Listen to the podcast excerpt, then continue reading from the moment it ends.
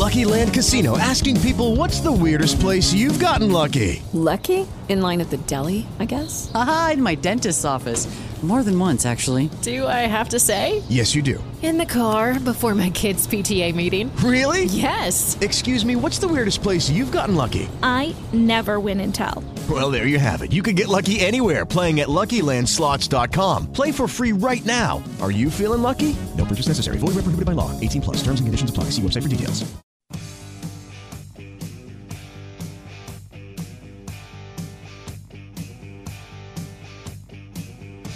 You're listening to Simply Money. We are your trusted financial planning partner and your retirement specialist. I'm Mimi Wagner, along with Nathan Bachrach. We make understanding your money simple anytime at simply money advisors dot com. Today, a big day.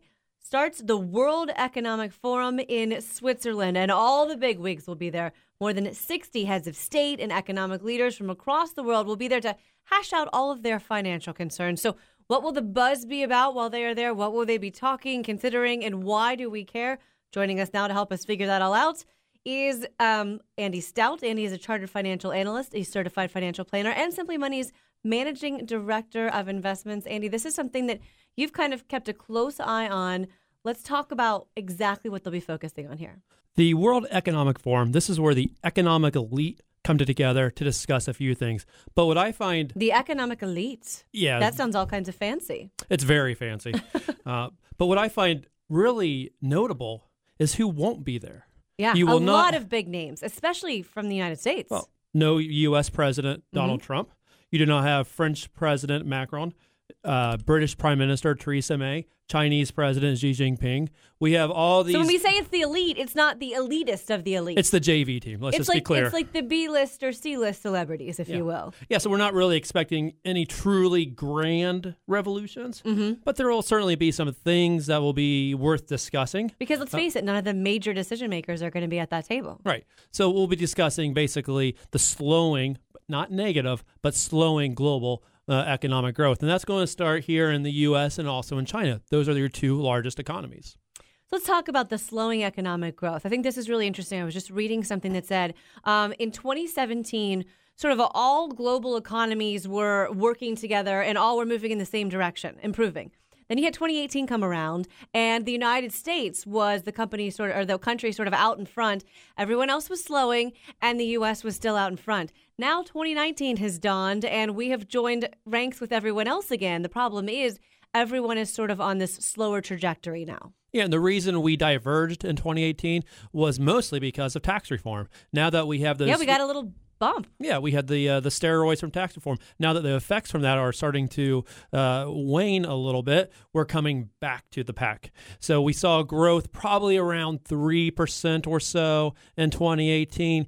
This year, we're going to be looking more around the two percent range. And why do you think that is? Why do you think we're looking at slower economic growth this year than last year? Well, it's the tax reform effects. We're not seeing the big boost from that. So what we're going to be relying on is spending so from not consumers as much, like you and me. Not as much juice in the economy. Right. So we're going back to where we were before. And it was just basically consumer spending lifting the economy. And that's important because consumer spending is about seventy percent of the total economy, so we want to keep that going. But what would really help lift that above two percent was if we saw businesses start to spend, but we're just not seeing any evidence of that right now. One of the reasons I think businesses are probably uh, slow to make any investments right now is because of the uncertainty over trade war. Yeah, you're absolutely right.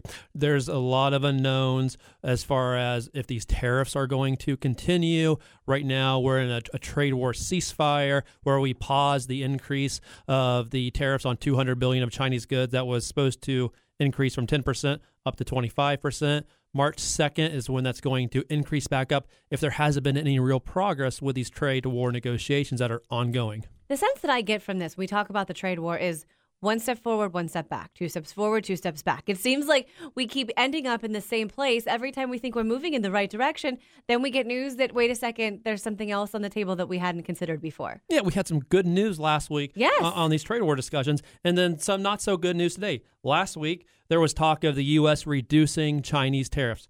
Last week, we learned that China had considered eliminating the trade gap completely. It's like four hundred eleven billion dollars that we buy more from China than they buy from us. Now, I don't think that's realistic. I was going to ask you, though, too. Let's talk about that trade gap for a second. some people like to focus specifically on the trade gap between us and China as something that needs to be truly tackled. A lot of others, though, say it's really not the big deal um, that maybe some are making it out to be. Where do you fall on this? You're an economist. Well, I think it certainly matters from the U S perspective. Mm-hmm. And if China were able to narrow that, it will be good uh, for, for U S consumers, for U S businesses, but I don't think they can eliminate it. I don't think they would want to. The simple fact is that means they would have to buy a lot of oil from the U S. They would have to buy a lot of food from the U S. And what that would mean, and I'm not saying they won't increase it. I think they probably will, but they won't get that all the way to zero because that's going to get China really reliant on the U S. And they don't want to be dependent on the U S for their basic needs. But to your point about two steps forward, one step back. So we had the good news last week on the trade war. This uh, this week, today specifically, we saw some news about how China is really not budging too much on the intellectual property front. They're saying that they're not requiring, uh, if you want to invest in uh, China, you don't, they're not requiring the forced technology transfer. Clearly, that's a big stance from the uh, U S administration where they're saying U S companies are forced to share their technology trade secrets with China if they want to do business in China. China's Which, saying that's not the fact. We don't require it. We don't require that. We don't force that. So they're actually denying what they Absolutely. have been doing this entire time, which is several steps backward, I think, from a lot of people's perspective of this is not fair to do business with a country. We should not have to tell them how we run our business.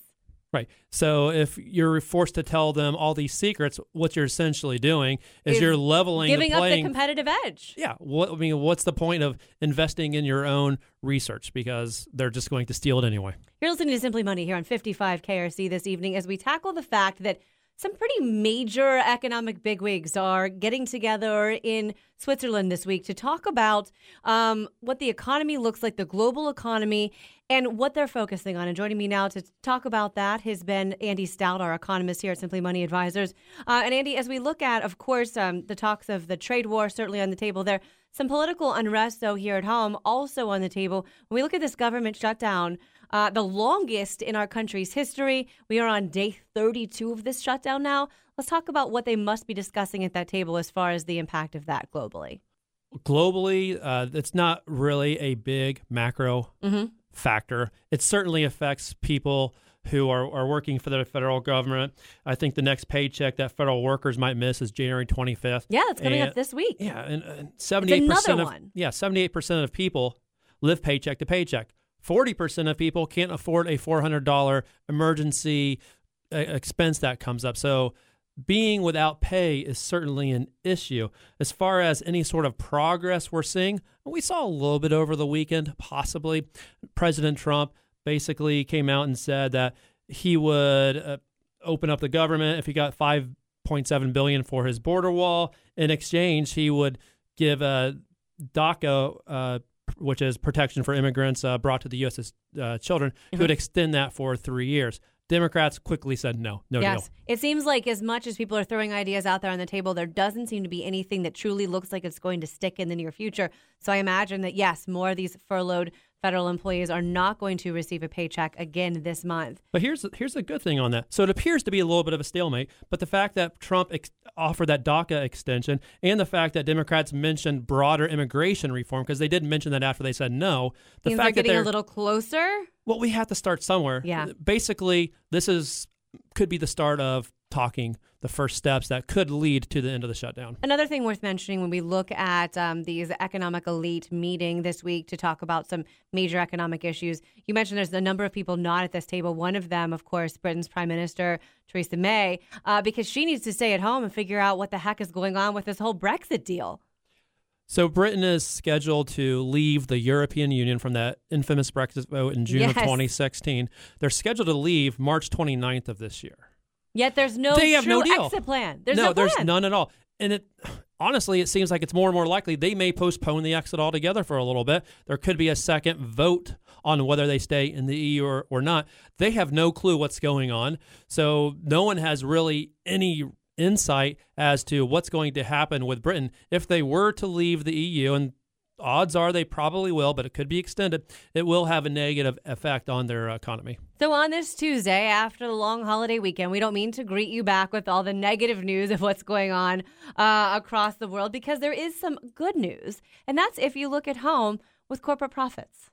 And we saw that locally this morning with Fifth Third. Yeah. So Fifth Third Bank, they reported earnings for the quarter, and their earnings were better than expected. And not only that, their sales were better than expected. And we're still pretty early in the earnings season. Earnings season is basically just a period of time when a bunch of corporations report how much money they made last quarter. So we're still early on. But so far, eighty percent of the companies that have reported have reported better than expected earnings. And looking forward to tomorrow morning, Procter and Gamble will report their earnings. So that's something to watch out for. We'll keep an eye on that. Here's a Simply Money point. The government shutdown, the trade war and what's going on with that, and slower growth for the economy. All problems right now, but we are starting to see some progress in the right direction. And if you are within five years of retirement and maybe you have saved well, our first round of twenty nineteen retirement workshops, they are designed just for you. And these are coming next week. You can learn more about how to make your money last, when to take Social Security. That's a huge decision. How to minimize taxes and much more. Our Simply Money Advisors team will be in Blue Ash, Florence, Westchester, and we have a brand new location this time in Oakley. These seats are already filling up super fast. So go ahead and reserve your spot now. Just go to simply money advisors dot com. What influences your tips when you go out to eat? It may not be just the major, like the great service or the not so great service. We'll look at exactly what's going through your head there. That's just ahead in three minutes. You're listening to Simply Money here on fifty-five K R C, the talk station.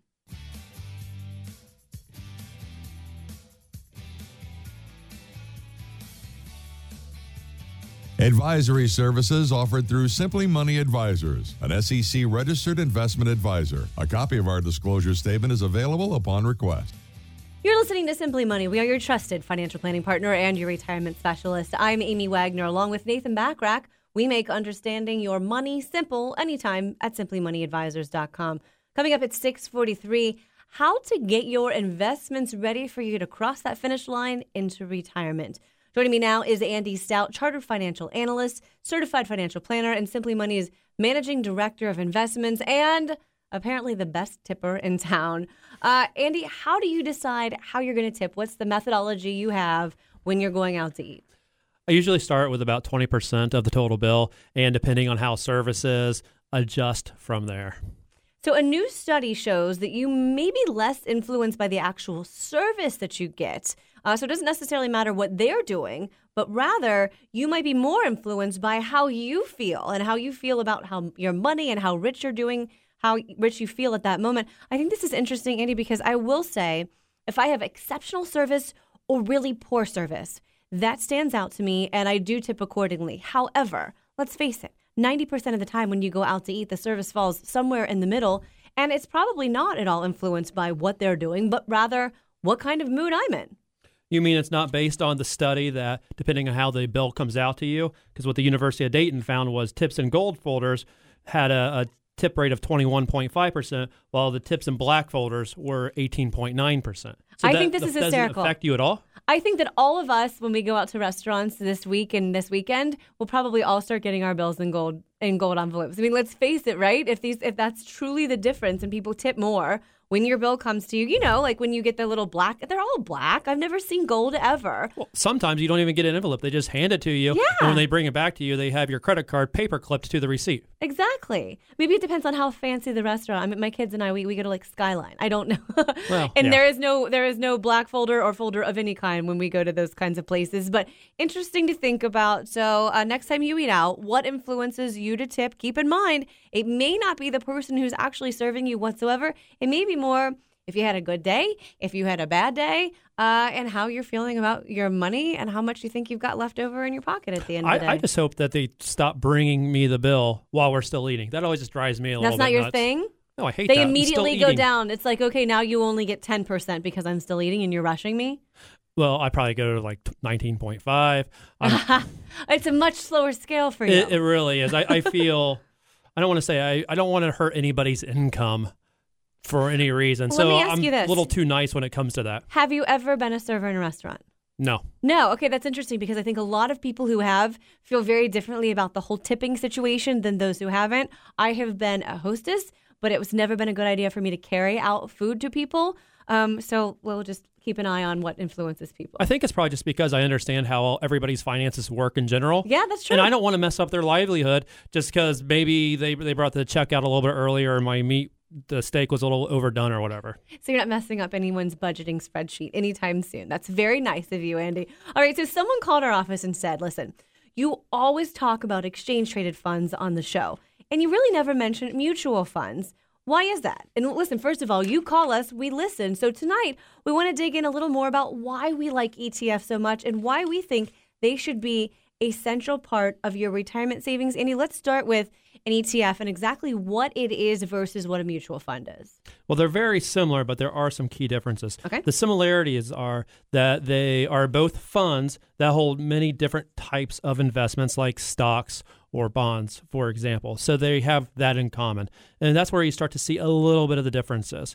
One of the uh, the big differences uh, are is in the fund's cost. So fees on a mutual fund tend to be a little bit higher than those on an E T F. When I say fees, I'm talking about just the, the fund expense to keep the fund running. And a lot of people, I think, don't even understand that you pay this. When you invest in your four oh one k, when you have um, any kinds of E T Fs, mutual funds, you are paying Um, internal expenses on them. And a lot of times they are hidden. You have to read the fine print. Uh, they're maybe on page seventy-five of a really long prospectus, whatever it is. Right. It's not easy to figure out how much you're paying on one investment product versus another. But it is important to understand that the major difference here being that mutual funds are mostly actively managed. Right. And what that means is there is often some like bigwig on Wall Street making decisions about that fund and what kind of investments and, and, and truly tweaking it on sometimes a, a weekly, daily basis. And they're getting paid a heck of a lot of money to do that. Yeah, so it's that active management versus the passive management where E T Fs are just trying to match the index that they're essentially tracking. So there's there are no index one, mutual there's no funds with their though, fingers too. all over that kind right. of, yeah. So it's less cost involved. But another cost that's involved with mutual funds is something called a sales commission or a load. Uh, and this is basically a commission that you would pay when you buy or sell the fund. Now, I'm not a fan of these types of load funds at all. And here's how much here's how much I don't like them. In the fall, I teach an investment class at uh, Northern Kentucky University, and I actually have an extra credit question at the end of the first exam. Oh, right, here, so hopefully all of your students, yeah. your future students are listening right now, so they'll already know what the question's going to be. Spoiler, the answer is B, by the way. No, I'm not kidding about that. So here it is, word for word. Professor Stout's opinion on mutual fund loads are, and then B is the answer again, but it's that you should never buy them. That is mm-hmm. my personal opinion. You can always find some better option. Now, if you really like that mutual fund... Professor Stout, why do you feel so strongly about that? Because if you really like that mutual fund, odds are it's available in some sort of a load waived format, so you don't have to pay the load. Because uh, paying that load or sales commission, you're essentially just lining the pocket of some sort of salesperson. And there's always a better option rather than just giving away five percent of your investment. These loads can be big. You can pay five percent of your investment upfront. So if you put ten thousand dollars into a mutual fund, it's already at nine thousand five hundred dollars on day one. That's a big hurdle that you have to overcome. But so if you you're taking my class problem? next fall, remember, the answer is B. B, got it. I will uh, be sure to sign up. Maybe yeah. I'll audit that class. But don't you think for a lot of people that's part of the problem? Because the average Joe doesn't understand that, okay, if someone's recommending that this is a, a good investment for me, that even if I think that, yes, I do want to be invested in the S and P five hundred, the five hundred greatest, or five hundred best companies, or whatever it is, maybe in that mutual fund, um, that I might be able to go elsewhere and get it and not pay that fund manager in Wall Street or wherever he is sitting, or wherever they are sitting right now. Um, I might be able to get it for cheaper. It's like shopping around for whatever you got your kids for Christmas. You know, there might be a cheaper place to find that Nintendo Switch or whatever it is. We know that when we're consumers shopping at stores. We don't always know that when it comes to investments. Yeah, having some sort of financial education is really important when it comes to this sort of stuff. Uh, so E T Fs and mutual funds, we talked about the selection being different. Another difference between the two is the timing. If you want to buy or sell an E T F or an exchange-traded fund, you can do that anytime when the market's open from nine thirty a.m. to four p.m. Just Eastern like a stock. Time. Right. And if you want to buy a mutual fund, what's going to happen is you're going to get whatever the price for that mutual fund is at the end of the day. So if you see something during the day and you think it's an opportunity and you want to buy at a certain point or to sell at a certain point, you may put that order in at the time you want to execute it, but you're not going to get that price. You're going to get the price of wherever those stocks or bonds that are in the mutual fund end up trading at the end of the day. And while we do love E T Fs, exchange-traded funds, just like anything investing, we were saying not all E T Fs are good. Some of them do have high expenses. Some of them are exposed to very small sectors. Hey, guys, it is Ryan. I'm not sure if you know this about me, but I'm a bit of a fun fanatic when I can. I like to work, but I like fun, too. It's a thing. And now the truth is out there. I can tell you about my favorite place to have fun. Chumba Casino. They have hundreds of social casino-style games to choose from with new games released each week. You can play for free anytime, anywhere. And each day brings a new chance to collect daily bonuses. So join me in the fun. Sign up now at chumba casino dot com. No purchase necessary. V G W Group. Void where prohibited by law. See terms and conditions. eighteen plus. And some are leveraged. So make sure that you are doing your homework no matter what you're investing in. There's the Simply Money point. Many exchange-traded funds have substantial benefits over single stocks and mutual funds. Make sure they are a key component of your investment strategy. And if you're within five years of retiring, our team here at Simply Money Advisors is here to help you. Schedule a personalized retirement assessment. Go to simply money advisors dot com, click on the contact button at the top of the homepage. Just at six forty-three, the unfortunate rise of financial abuse for the elderly and how to protect your older parents.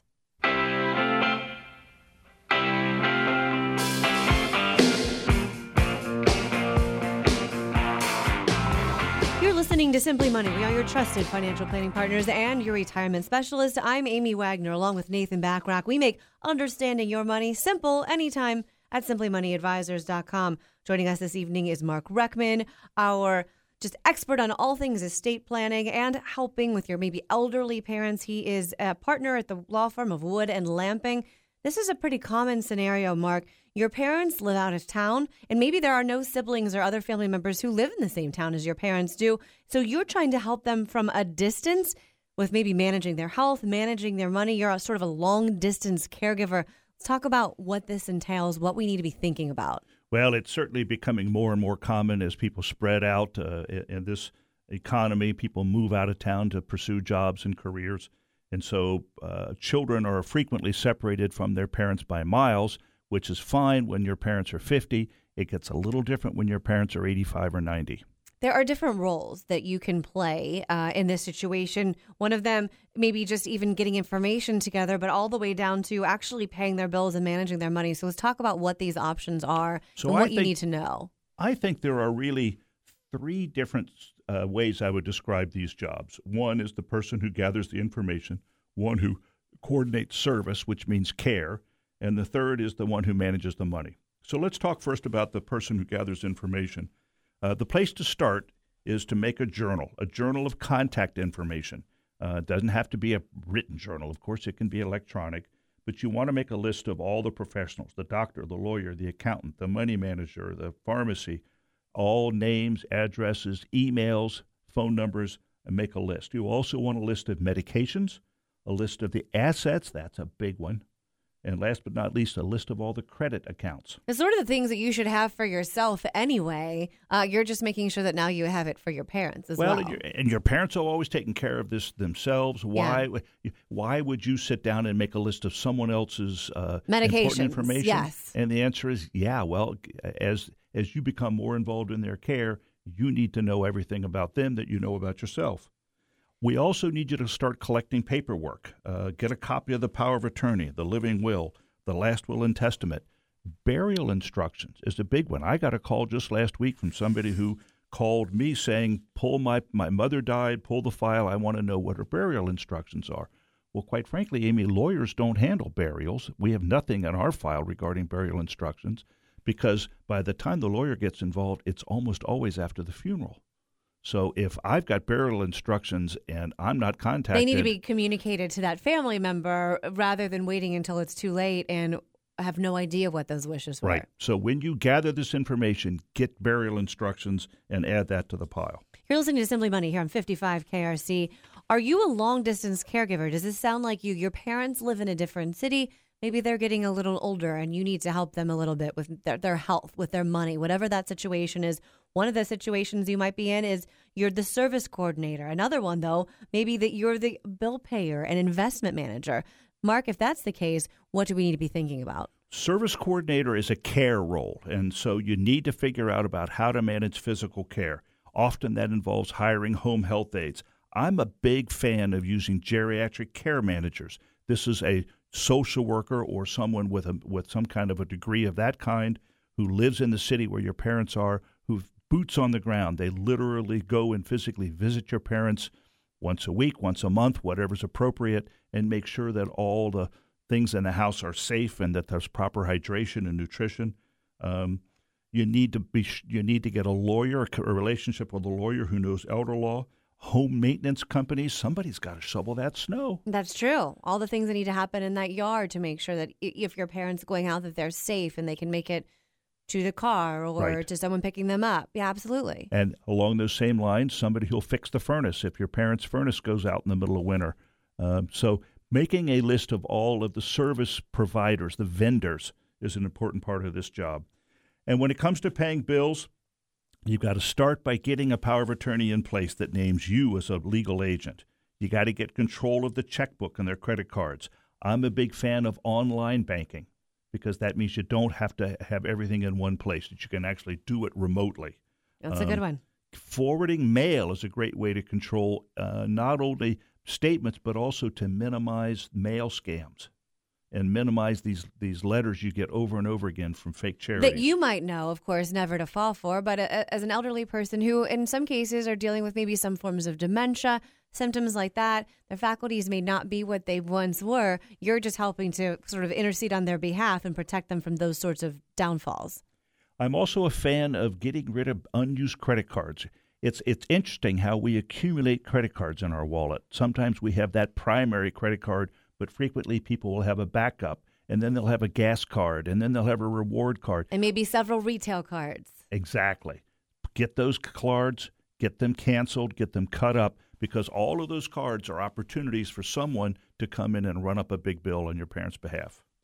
As we look tonight at what happens if you're a long-distance caregiver, another thing to keep in mind is that you have to communicate, communicate, communicate, and, and do that respectfully and with dignity with that elderly person in your life. You're also going to have to be incredibly patient here and realistic about what you can do, and then expect that you will probably be making many trips. Joining us this evening with all of this insight, our expert on all things estate planning and help when it comes to taking care of our elderly family members has been Mark Reckman. You're listening to Simply Money here on fifty-five K R C, the talk station.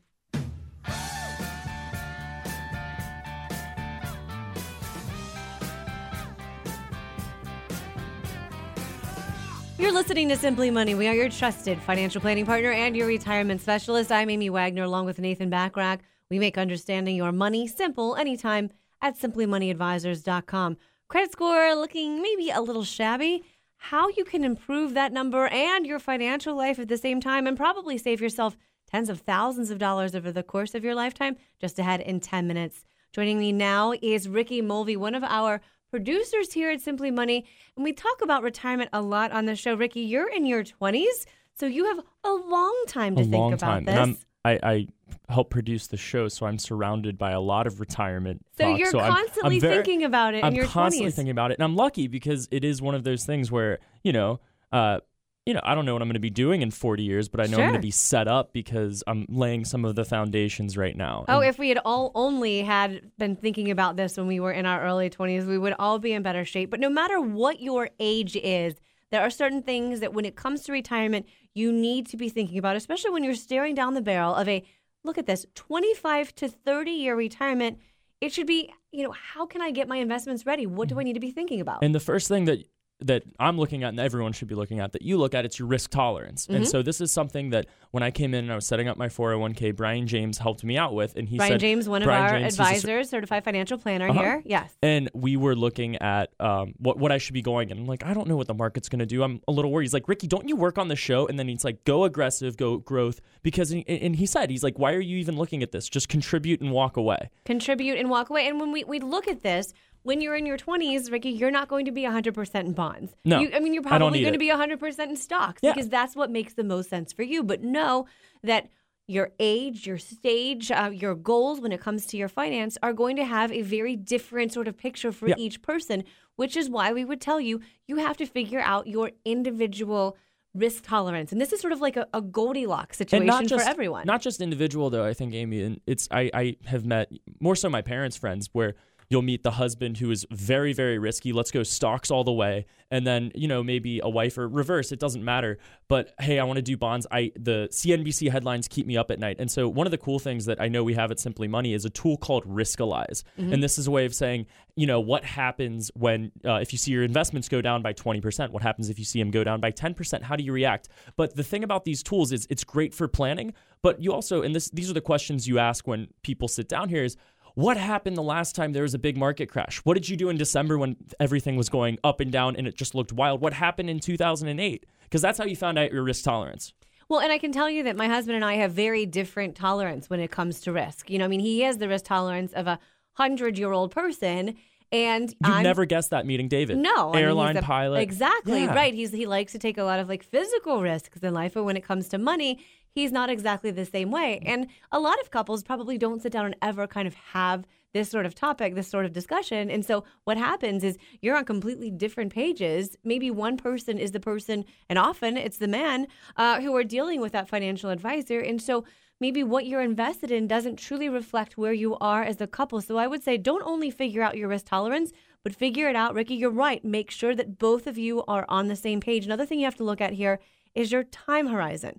How long does that money need to last for you? Yeah, so for me, it's it's a little bit different than than you, different from Joe, our producer. It's different than Nathan Bachrach. For me, I'm looking at look, down the barrel of what, like sixty years, maybe, maybe even more. I'm I'm in my well, twenties. Well, and millennials say yeah. you want to retire at like the age of thirty-seven. I want to, yeah, I want to be a FIRE movement child. I want to retire at the age of forty, and I want it to last until I'm one hundred twenty. Amy, what do I do? You mentioned um, FIRE, and that's of course financial, financial. independence. Retire early, a, a huge thing. And if you read any kind of blogs about retirement, it is people Ricky's age planning on retiring in the next five years by taking some insanely um, different and conservative decisions about how they're going to spend their money. It's a sad way of life. It, it's it's besides the topic. But anyway, time horizon. So for me, sixty to eighty years, that's something I really don't need to worry about. But I do.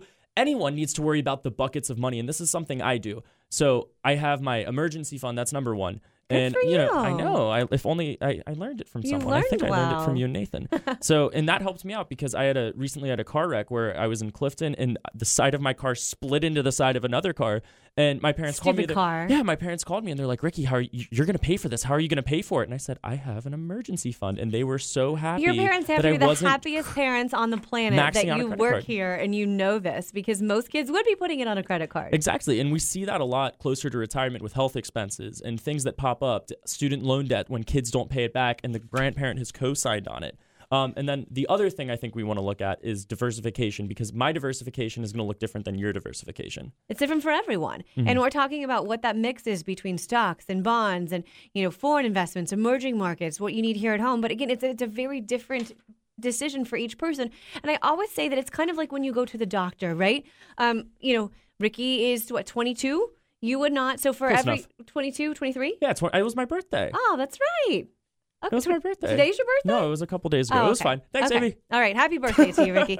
So every twenty-three-year-old who goes to the doctor with a headache is not going to get the same prescription, mm-hmm. right? Every person my age who goes to the doctor with a headache or a stomach ache or whatever isn't going to get the same prescription. We are all different, and that's what we have to figure out when it comes to diversification, when it comes to risk tolerance. Mm-hmm. You really want to be working with someone who has had experience working through these things, a certified financial planner, a chartered financial analyst, who can sit down across the table from you and help you figure out what that is. And another thing, too, you have to think about is your health horizon.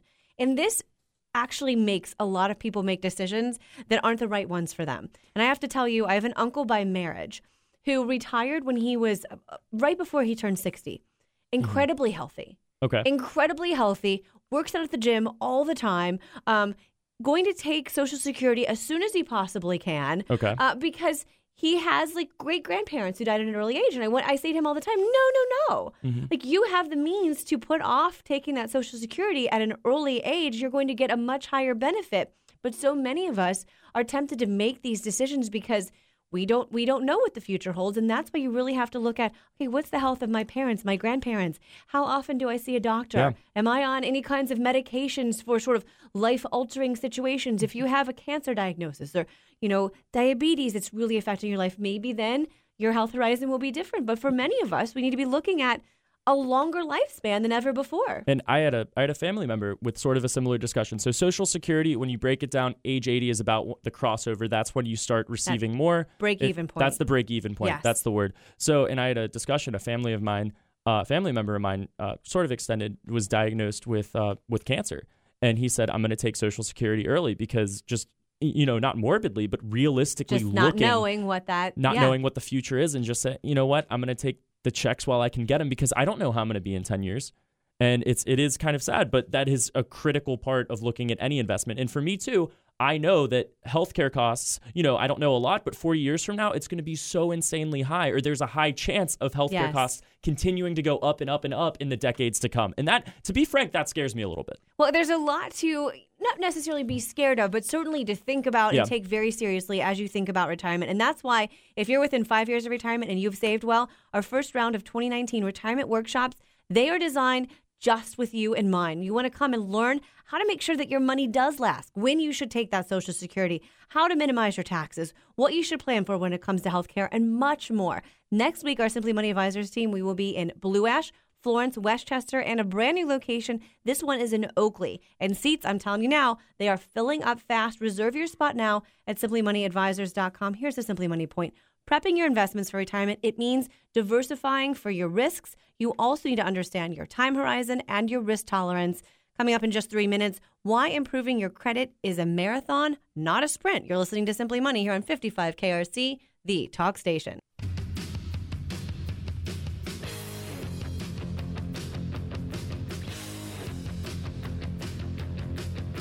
You're listening to Simply Money. We are your trusted financial planning partner and retirement specialist. I'm Amy Wagner, along with Nathan Bachrach. We make understanding your money simple anytime at simply money advisors dot com. Joining me now in the studio, Ricky Mulvey, Simply Money's producer, millennial extraordinaire, uh, and someone who, for your age, and I, I hate to keep going back to the age, but you're twenty-three. I know. Um, you talk about my age so I, much. Well, it's it's different from my age. You're it's a couple. You're a couple of years younger okay. than me. Just a couple. Yet your eyes are very focused on making smart financial decisions, mm-hmm. and one of those is making sure that your credit score is as good as it possibly can be. And I got to tell you, yeah. Ricky, at the age of twenty-three.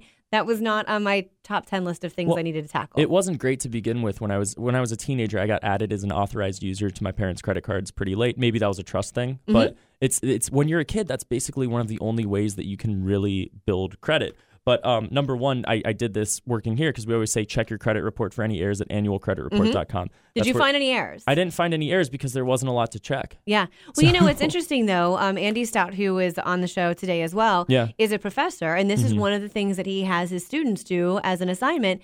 And they very often find mistakes and errors. In a lot of cases, these are errors that are costing you on your credit score, and many of us don't ever pull that credit report to even check it. And it's one of those things you assume. I think a lot of people assume that there's not going to be errors on there sure. because you're like, oh, it's my cre- like my credit card usually doesn't have errors. Why would my credit? Or I don't feel like checking my credit report. It's probably it's fine. It's not a fun thing it's to do. It's not. I even encourage. So my brother just moved to Australia.